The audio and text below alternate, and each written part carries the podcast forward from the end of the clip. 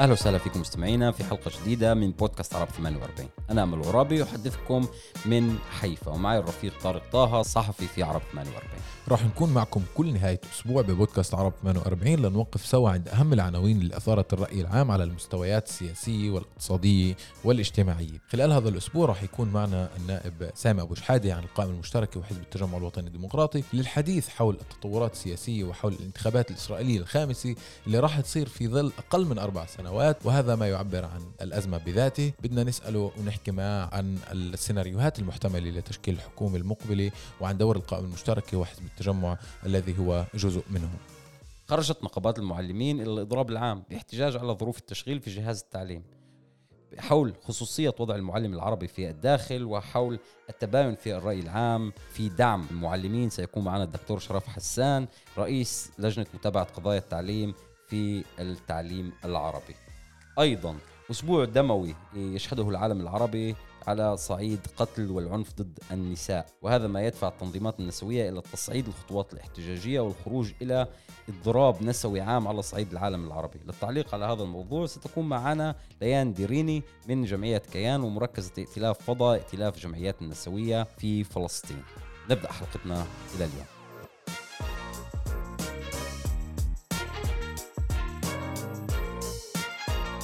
أهلا وسهلا فيك النائب سامي أبو شحاده إيه، رئيس حزب التجمع ورئيس كتلة الحقائم المشتركة من داخل أروقة الكنيست. أيام غير سهلة بالتأكيد إيه، تمر. أو أيام سعيدة؟ هذا السؤال إيه، أيام سعيدة ولا أيام غير سهلة؟ يعني أنا ما بعرف إذا هي المصطلحات اللي أنا كنت بختارها ل يعني لوصف الحالي أخي امل شوف يعني في أزمة موجودة في الخارطه السياسيه باسرائيل موجودة من آخر عام 2018 والسبب لها عمليا آه، هو شخص بنيامين نتنياهو ورؤيته يعني ك... كإنسان فاسد لدى جزء من ال... من الخارطة السياسية. بس إحنا عندنا مشكلة مختلفة تماما مع بنيامين نتنياهو أخي أمان. إحنا مشكلتنا إنه بنيامين نتنياهو هو مجرم حرب. ومشكلتنا هي مش الأمور الشخصية مع بنيامين نتنياهو مع إنه إحنا ضد الفساد وهي يعني أمور خطيرة جدا وما كنا بدنا يكون في ناس يعني فاسدة هذا السياسي ولا بأي مكان آخر. بس إحنا يعني عندنا مشكلة مختلفة تماما مع سياسات بنيامين نتنياهو اللي للأسف في عليها حالة من الإجماع في الخارطة السياسية بإسرائيل. يعني بنت بالنتيجة الآن يعني لماذا نحن كنا ضد هذه الحكومة؟ لأنه يحكم على الأمور السياسية بنتائجها، سياسات هذه الحكومة مش بس ما كانت تختلف من ناحيتنا عن سياسات بنيامين نتنياهو وإنما كانت في بعض الأمور حتى أسوأ من سياسات بنيامين نتنياهو. يعني بحسب تحليلك أستاذ سامي إنه يعني نتنياهو هو السبب الحقيقي للأزمة السياسية الإسرائيلية في داخل الكنيسة الاسرائيلي ولكن أيضا حسب رأيك ما هي الأسباب الحقيقية اللي أدت إلى سقوط الحكومة؟ يعني الحكومة اللي بالبداية قالوا إنها حكومة تغيير الحكومة اللي يقال عنها إنها حكومة مبنية على الشراكة ما بين اليسار واليمين ولكن هاي الشراكة لم تستمر سواء كم شهر. وإحنا داخلين على الانتخابات الخامسة خلال أقل من آه، أربع سنوات. برأيي أخي أمل آه، آه، بنت دفع ثمن عنصريته وعنصرية أعضاء حزبه. عمليا كان في هناك ائتلاف. في له أغلبية بالكنيسة. وتقنيا بيقدر يستمر هذا الائتلاف حتى نهاية هذه الفترة للكنيسة. طب لماذا فشل هذا الائتلاف في الاستمرار في طريقه؟ لأنه حزب يمينه يحمل أفكار عنصرية مثل بنيامين نتنياهو وغيره وينظر إلى شركائه العرب بكونهم عرب. دير بالك حتى الخلاف مع الموحده لم يكن على أمور سياسية لأنه في الأمور السياسية إيه، اجى منصور عباس مع الجماعة بالموحدة. قالوا يا عم ديروا السياسة كيف ما بدكم. إيه هم بالموحدة بخصهم مش بالسياسة. وإذا بدكم اعتراف إنها دولة يهودية أعطاهم اعتراف مجاني ان اسرائيل يهودية وستبقى يهودية. وإذا ما بدكم نحكي بحصار غزة ولا بالاحتلال ولا بتهويد برضه ما لم يتكلم في هذه المواضيع ولم يعني يقدم فيها حتى موقف سياسي. مع ذلك لم يتقبلوه. بكل جدية إنه قاعد معهم واحد عربي حتى لو سياسيا موافق معهم. ودير بالك هذا يعني حتى تعب أكثر منهم للحفاظ على الائتلاف. بالآخر اللي فك الائتلاف عمليا هو حزب يمين الحزب الحاكم. لأنه غير قادر يتحمل أي نوع تظاهرات معاه بالائتلاف. ولذلك فشلت هذه الحكومة. طيب أستاذ سامي هيك آه، بخصوص السيناريوهات المحتملة لتشكيل الحكومة المقبلة بخصوص إنه آه، نفتالي بينت أعلن آه، أعلن عن اعتزاله للحياة السياسية على الأقل بهاي المرحلة وسلم زمام الأمور وقيادة حزب يمينه لايالة شكاد وايالة شكاد صرحت بما معناه إنه ما عندها مشكلة مبدئيا إنها تكون بحكومة فيها نتنياهو. إحنا بنقدر نفهم إنه اليوم تحولت الصورة بتفتح يعني انسحاب بنت وقرار آه، شاكيد بإنه ما عندها مشكلة تكون بحكومة مع نتنياهو. بنفهم إنه في سيناريوهات محتملة لحكومة أوسع من اللي تشكلت قبل. وحتى بوجود نتنياهو شو رأيك بسيناريوهات من هذا القبيل؟ أنا باعتقادي كل الحديث الآن عن سيناريوهات للحكومة القادمة آه، ما زال مبكر جدا. لأنه كل عملية انتخابية لها ديناميكية داخلية. وبتدخل شخصيات جديدة وبتتغير أحزاب وممكن أحزاب تتوحد وممكن تدخل أحزاب جديدة.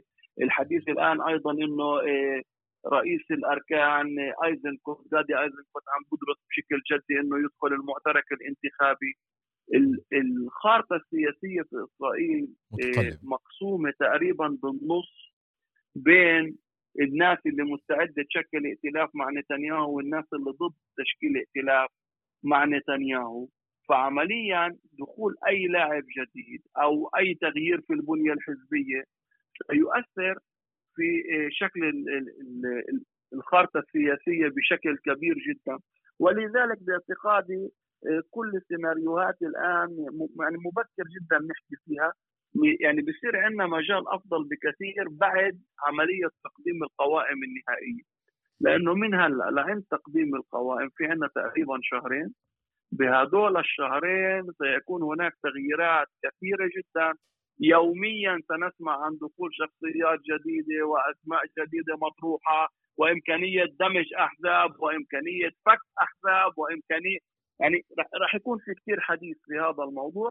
ولذلك من الصعب جدا تكهن آه، إمكانية عودة نتنياهو. أنا باعتقادي الأزمة ستستمر. يعني أنا إذا تسألني إيش السيناريو اللي برجحه بتقدير الأزمة مستمرة لأنه المعركة هي معركة شخصية مع بنيامين نتنياهو. طب ما الذي منع نتنياهو مثلا من أن يشكل ائتلاف الآن؟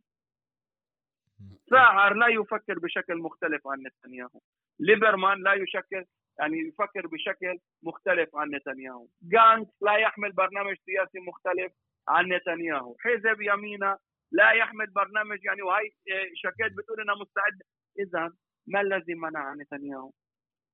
لأنه الأزمة ما زالت مستمرة. حول شخص نتنياهو حول ملفاته الجنائية وحول أمور شخصية حقيقة ويعني اختلافات شخصية. ولذلك صعب جدا الواحد يتكهن شو بده يكون السيناريو القادم. غير إنه يعني دخول شخصيات جدية مثلا مع لفيت أو مع الكتلة المعارضة لنتنياهو. سيبعد نتنياهو عن عن سدة الحكم أو إمكانية تشكيل حكومة أكثر مما يقربه، وإذا كانت الحالة معاكسة ممكن أن تقربه، أنا بس حابب أقول ملاحظة أخيرة في هذا الموضوع. مهم جدا إنه إحنا ما نرجع في خطابنا السياسي لقضية وكأنه المشكلة كانت نتنياهو أو مش نتنياهو. إحنا مشكلتنا هي في البنية العنصرية للدولة اليهودية.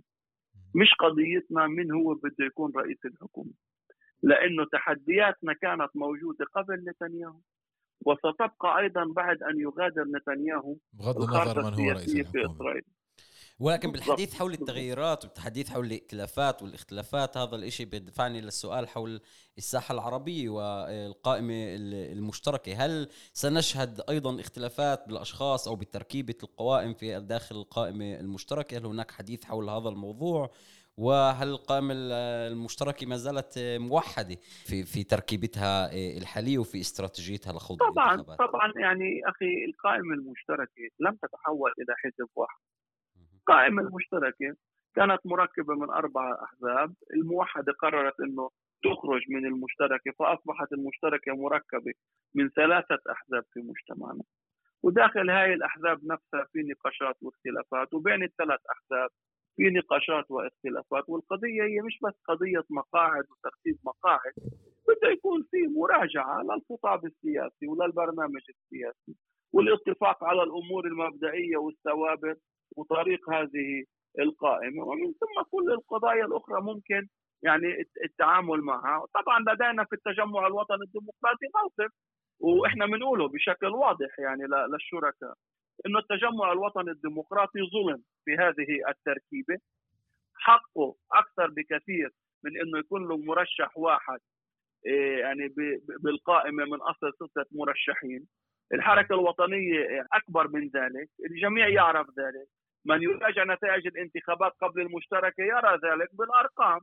هناك في حالة من الظلم نشكي فيها يعني إحنا من التجمع عم نشرحها كمان للشركاء وبنتامل إن الشركاء كمان ياخذوا هذا الموضوع على محمل الجد يعني بفهم منك أستاذ سامي إنه هو التجمع ادعائه إنه هو عم بيعيش هذا الظلم بمعنى إنه يشعر بإنه حجمه أكبر من ما يملك. وبالتالي في كان توجه أو في حديث بمستوى على مستوى الشارع أو على مستوى أنصار وكوادر التجمع على حد معرفتي إنه في احتمال بإنه التجمع يخوض الانتخابات لحاله. قديش تقدر أنت تحكي عن الموضوع؟ قديش عندك شو تضيف عنه؟ عن شو بيعرفوا الناس على الأقل؟ شوف أخي ما في قرار داخل مؤسسات التجمع في المكتب السياسي واللجنة المركزية لخوض الانتخابات بشكل منفصل أو بتحد ولكن التجمع كأي حزب لديه الحق إنه يحط كل السيناريوهات على الطاولة بشكل واضح وجدي ويفحص كل إمكانياته. إيه هذا حق للتجمع وهذا واجب قيادة التجمع الوطني الديمقراطي. إنه تفحص هذا الأمور، ما زال التجمع الوطني الديمقراطي في مؤسساته متمسك بخيار المشتركة كجزء من عملية تنظيم الأقلية الفلسطينية في الداخل على أساس قومي. ولكن كمان بدنا نشوف إحنا إنه اولا المشتركة بطلت موجودة بأربع مركبات. ثانيا إنه في ظلم وقع في حق التجمع الوطني الديمقراطي لنتائج الانتخابات الأخيرة. وكمان في نقاش في أصوات مختلفة داخل الحزب وداخل كوادر الحزب. هذا كله بده يتاخذ بعين الاعتبار. حاليا القرار في مؤسسات التجمع لم يتغير إنه إحنا ما زلنا موجودين في المشتركة ولكن لدينا الحق كأي حزب أن نطرح كل السيناريوهات على الطاولة وندرسها ونراجع هاي القرارات في مؤسسات الحزب. شكرا لك أستاذ سامي. ولكن سؤال أخير من ننتقل من الساحة المحلية للساحة الإقليمية والدولية. هناك ترقب لزيارة بايدن إلى آه، الشرق الأوسط وأيضا سيزور السعودية وسيزور آه، الأراضي آه، المحتلة. هل سيكون هل هناك يعني خطوات فيها تتم تخطيطها في هذا الموضوع؟ وهل هناك توقعات حول ما ستحمله هذه الزيارة من خطوات على الصعيد الإقليمي وعلى الصعيد الداخلي؟ رداءة الوضع في يعني في القضية الفلسطينية أخي أمل وعلى مستوى العالم العربي ما يجري الآن من سياسات تطبيع مع دولة إسرائيل من أنظمة عربية مختلفة. خلانا نصير نراهن للأسف سياسيا على نتائج الانتخابات في أمريكا ونتائج الانتخابات في إسرائيل بسبب غياب مشروع قومي عربي ديمقراطي جدي وحقيقي.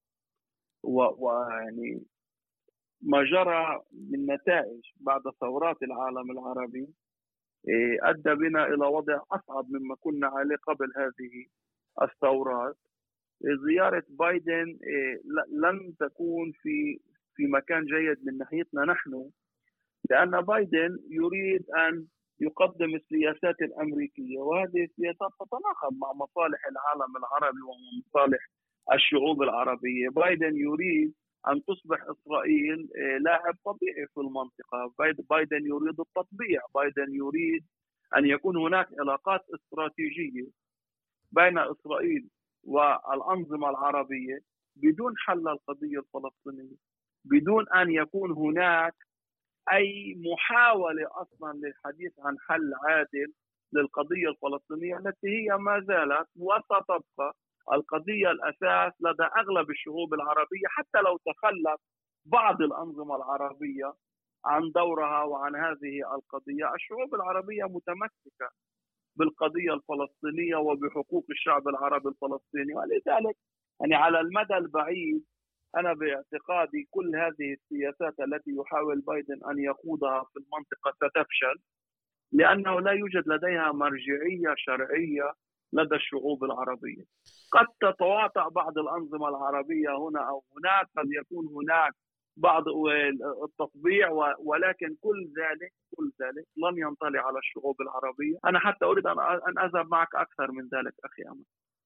كل الشعوب العربية المنبهرة بهذا المشروع الصهيوني. حينما تتعامل معه سترى أن الفلسطينيين هم أصحاب البلاد الأصليين وأن الحق هو مع الفلسطينيين وسيعود من جديد لدعم القضية الفلسطينية. لأن هذا المشروع مشروع عنصري وهو ضد كل ما هو عربي وديمقراطي في المنطقة. ولذلك لا يمكن أن يندمج هذا المشروع داخل أي منظومة في العالم العربي. هناك في النهاية ستتضح الصورة وسيرون أن يعني هذا المشروع ليس كما كانوا يعتقدون. هناك كثير من الترقب حول هذه الزيارة خصوصا أنها تأتي في ظروف سياسية وظروف عسكرية مركبة, مركبة جدا. نشكر رئيس القائمة كتلة القائمة المشتركة في الكنيست ورئيس حزب التجمع النائب سامي أبو شحادي على هذه الإضافات. يترقبك أسبوع حافل بالأحداث السياسية وبعد حل الكنيست. شكرا لك مرة أخرى. إيه شكرا شكرا لكم. يعطيك العافية.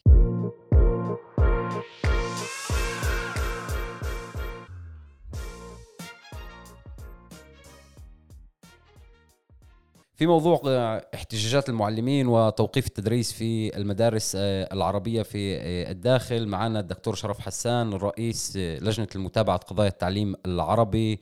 أهلا وسهلا فيك دكتور. أهلا بك وبجميع المستمعين.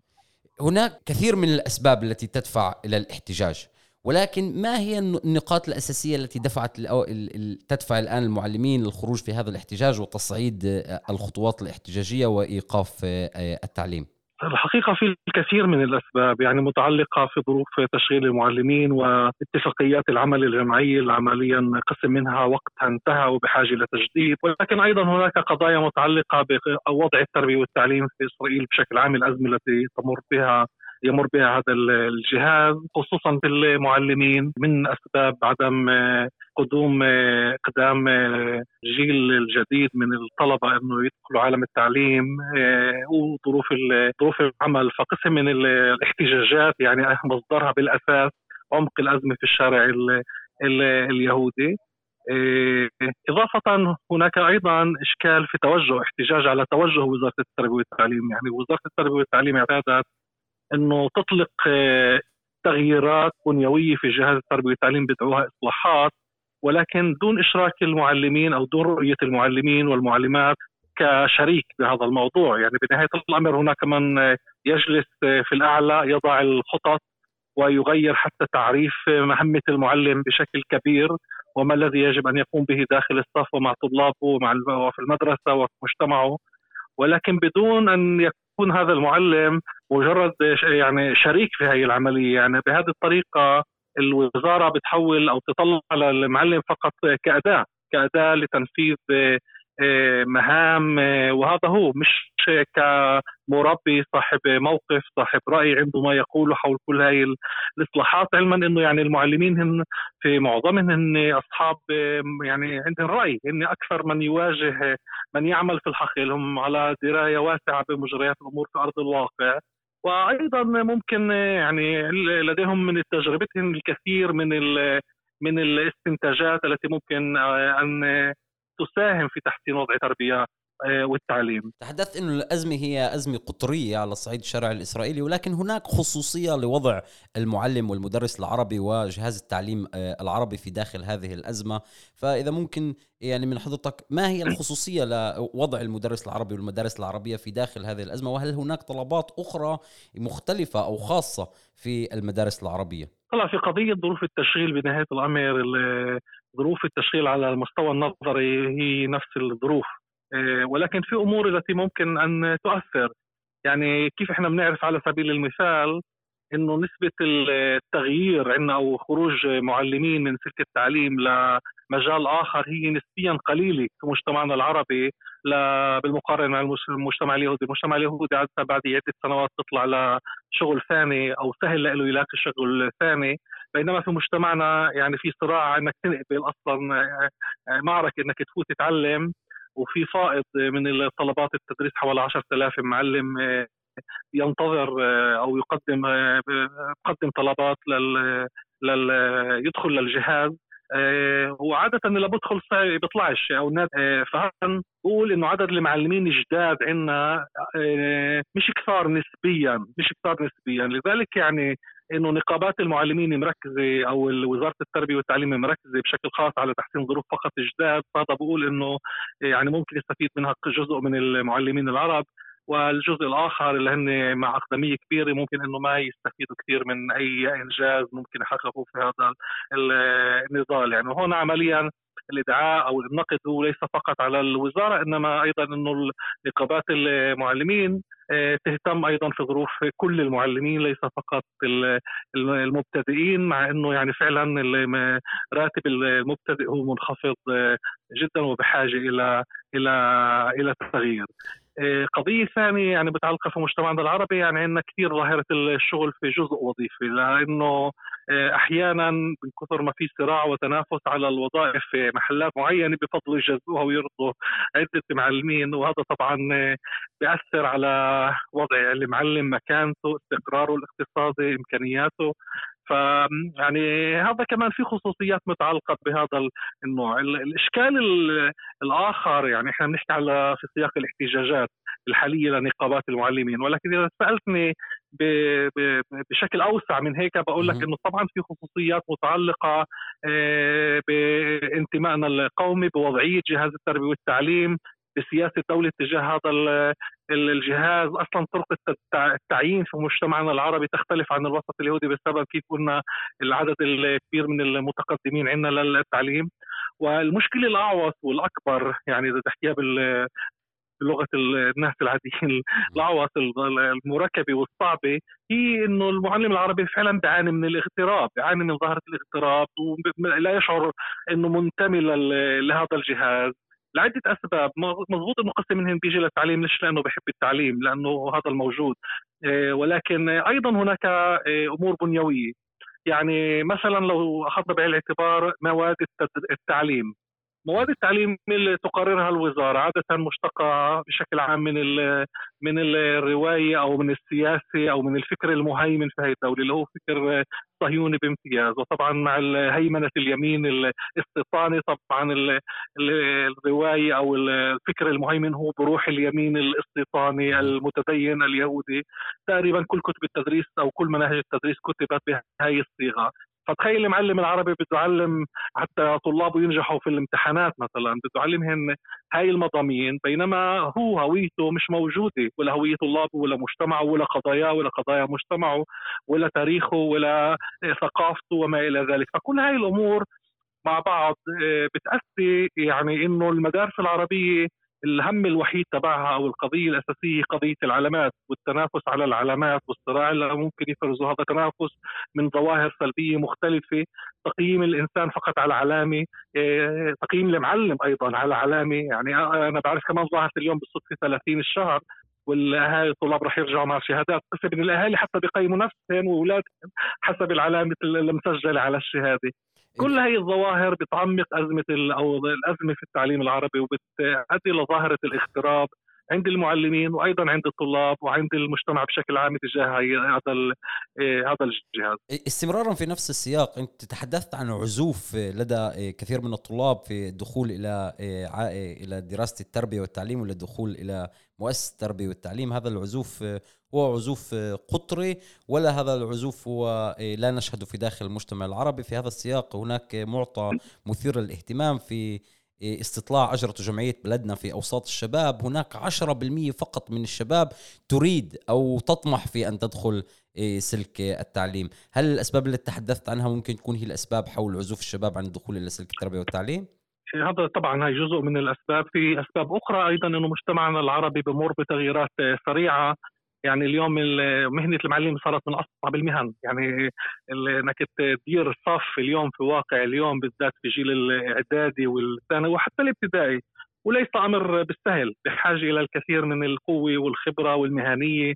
وما إلى ذلك يعني حتى يقدر المعلم فعلا يوقف قدام طلاب في هذا العصر اللي إحنا عايشينه عصر التليفونات التغييرات السريعة في المجتمع الانكشاف الكبير على آه، يعني كمان انهيار مكانة المعلم عمليا أو السلطة مفهوم السلطة سلطة المعلم وحتى سلطة الوالديه كمان في تغيير يعني كل هذه التغييرات بتؤدي إلى صعوبات في العمل التربوي آه، بالذات في مجتمعنا العربي لأنه التغييرات عندنا عمالة بتصير بشكل سريع آه، جدا متأثرة من كثير قضايا منها مكانتنا كفلسطينيين في دولة وكل الوضعية اللي إحنا بنعيشها فكل طيب، هذا بيأثر علينا. ولكن أنا بدي أقول لك كمان أخرى أمر آخر اللي هو آه، مهم إنه آه، نطلع عليه. الحقيقة إنه واحدة من الأمور اللي إحنا بقلقنا إنه أيضا من يتوجه لمجال التعليم عادة لكليات التربية عادة طلاب إلا مع تحصيل أو مع إمكانيات مع قدرات عادة مش مش المثلى للمعلم فهذا بالآخر بيطلع يعني بيأثر إنه يطلع عندنا معلمين أو خريجين آه، اللي بيحملوا الشهادات اللي بيقدروا بتاهلهم إنه يدخلوا لمسار إنهم يعلموا مش بالكفاءة ومش بالقدرات المطلوبة.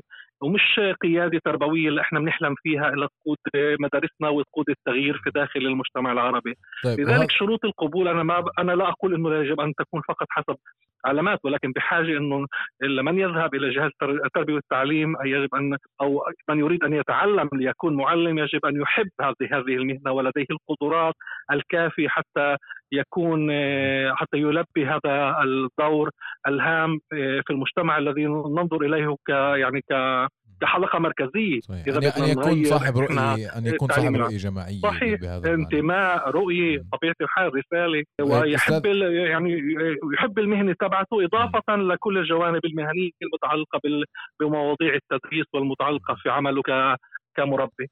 دكتور شرف نرجع بالعودة إلى الاحتجاج وردود الأفعال حوله. آه، في في كمان جزء من الأزمة ممكن الأزمة المجتمعية اللي إحنا كمان بنعاني منها إنه في تباين بالآراء عند الأهالي أهالي الطلاب خصوصا بموقف المعلمين من الإضراب وكأنه صرنا نشعر إنه آه، الأهالي ما عم بشعروا بانتماء لصدق صدق نضال المعلمين بمعنى إنه في شعور من إنه بوقفوا عن بعيد وبقيموا هاي التجربة بأنه كأنه لأ ظروفكم ظروف العمل ممتازة وإلى آخره وأنتم بس عم بتعطلوا طلابنا وإلى آخره.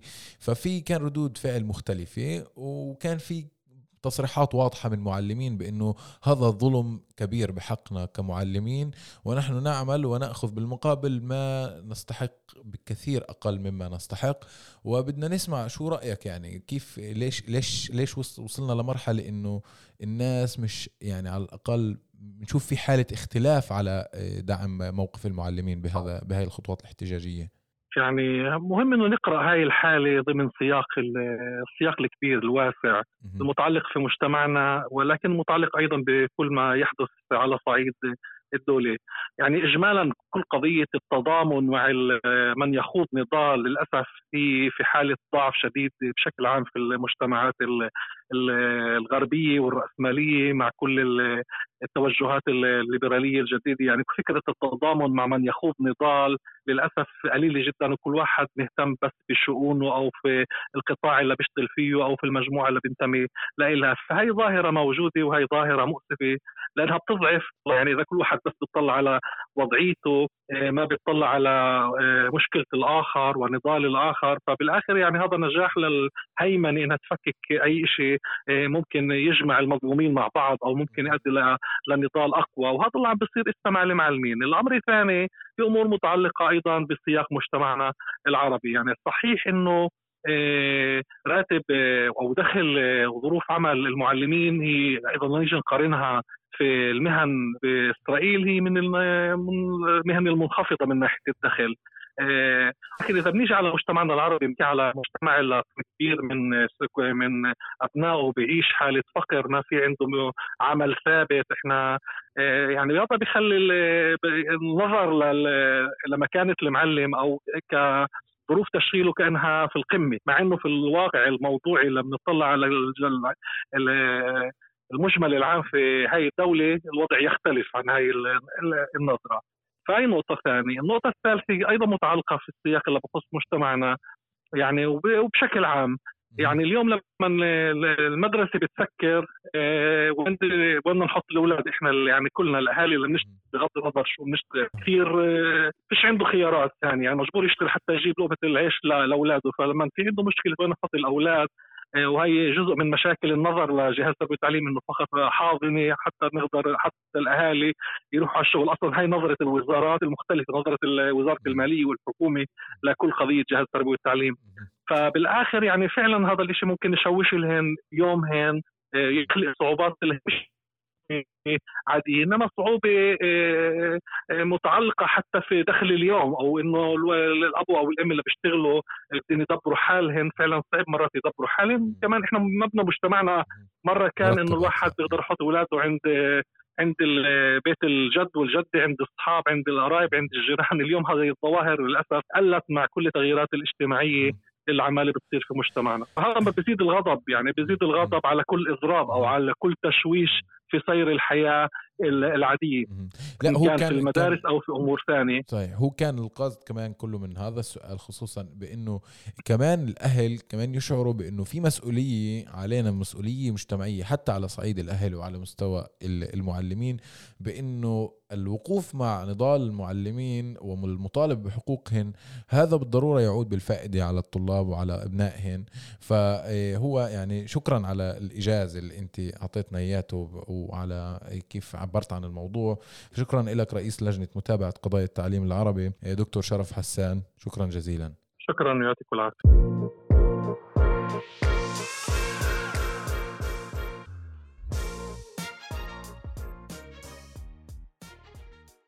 بعد نهاية أسبوع دموي شاهدنا حالات تعنيف وقتل للنساء وشابات وحتى آلامية مصرية كذلك وحتى على المستوى الفلسطيني. اليوم راح تكون معنا مركزة ائتلاف فضاء فلسطينيات ضد العنف معنا على الخط عشان نسمع موقفها وموقف الجمعيات النسوية الفلسطينية على الأقل من القضايا الحارقة اللي بتتماثل مع كل المجتمعات العربية حتى على المستوى الفلسطيني من فلسطين إلى مصر إلى سوريا والأردن وبلاد الخليج.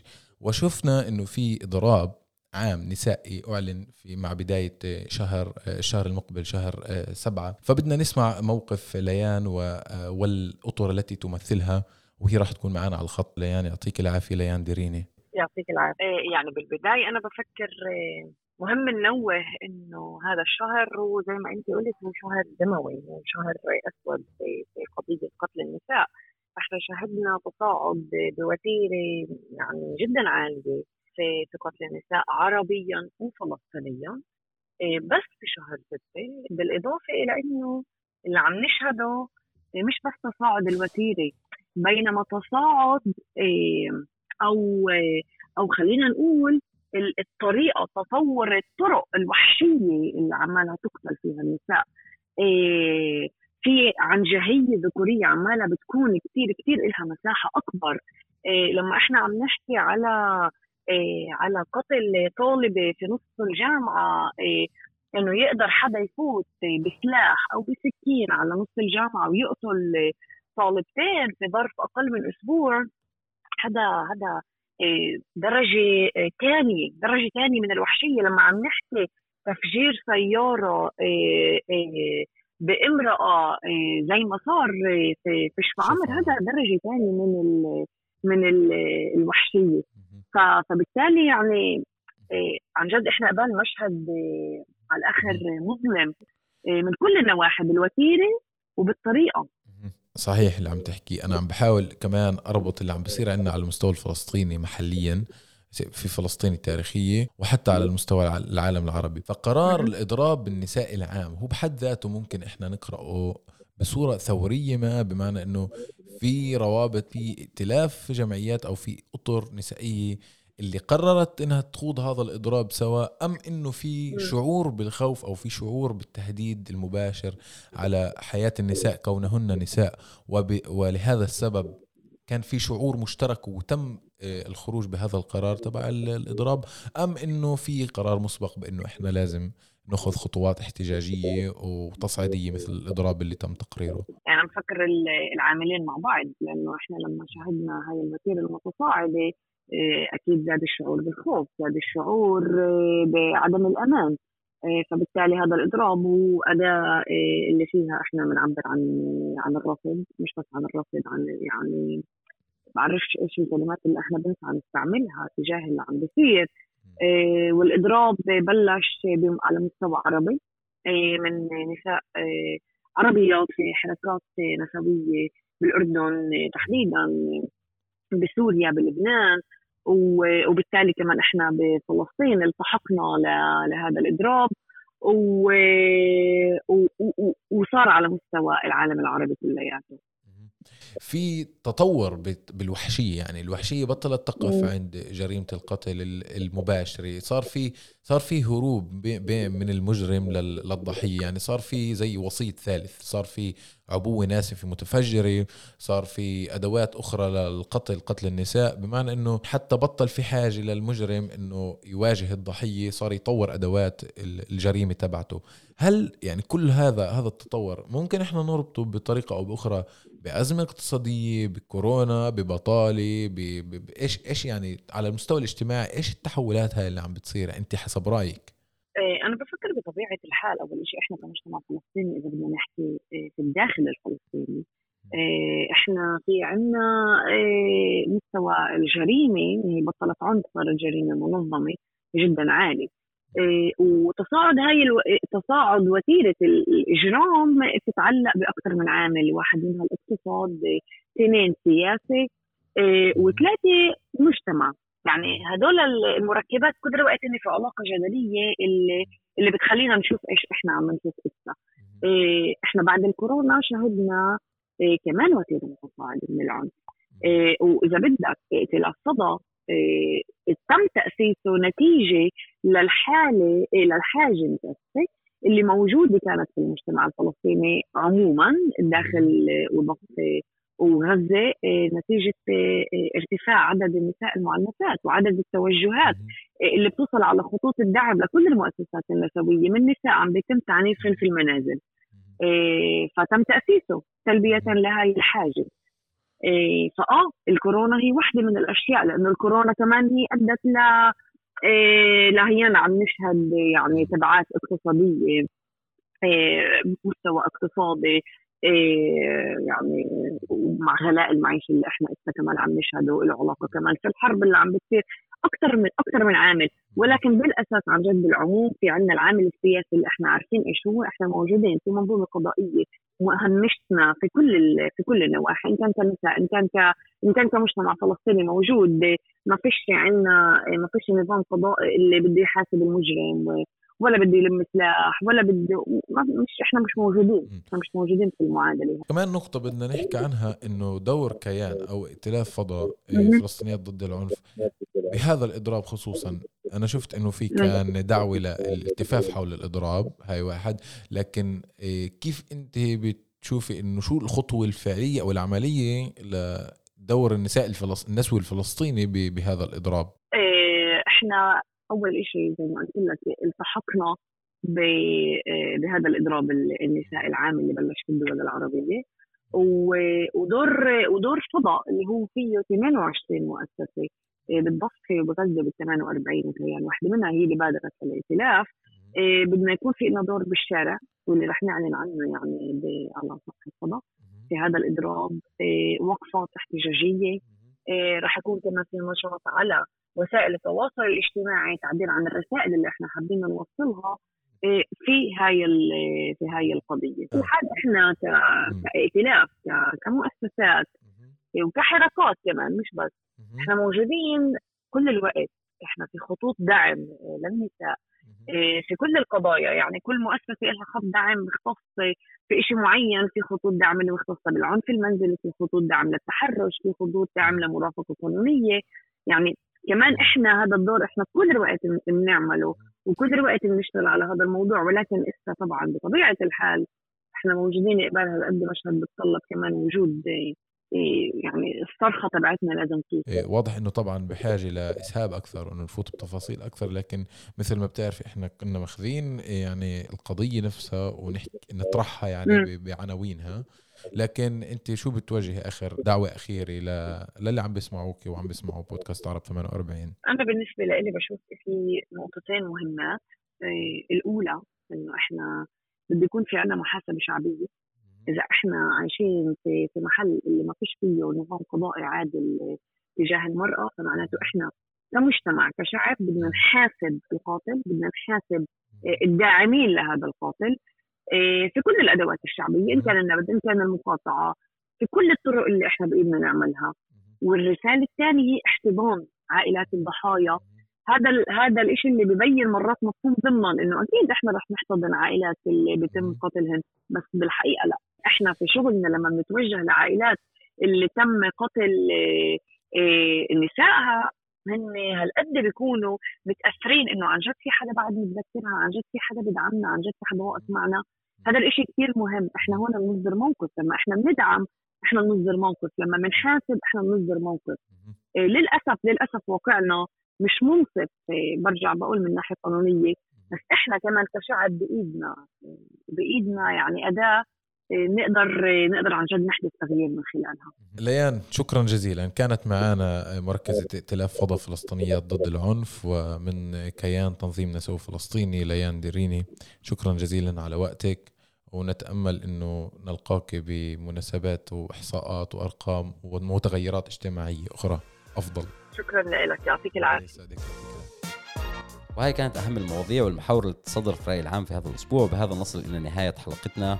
كان معكم أمل عرابي وأنا طارق طه. لا تنسوا متابعتنا على جميع تطبيقات البودكاست وحتى الحلقة القادمة. لعل يعطيكم العافية.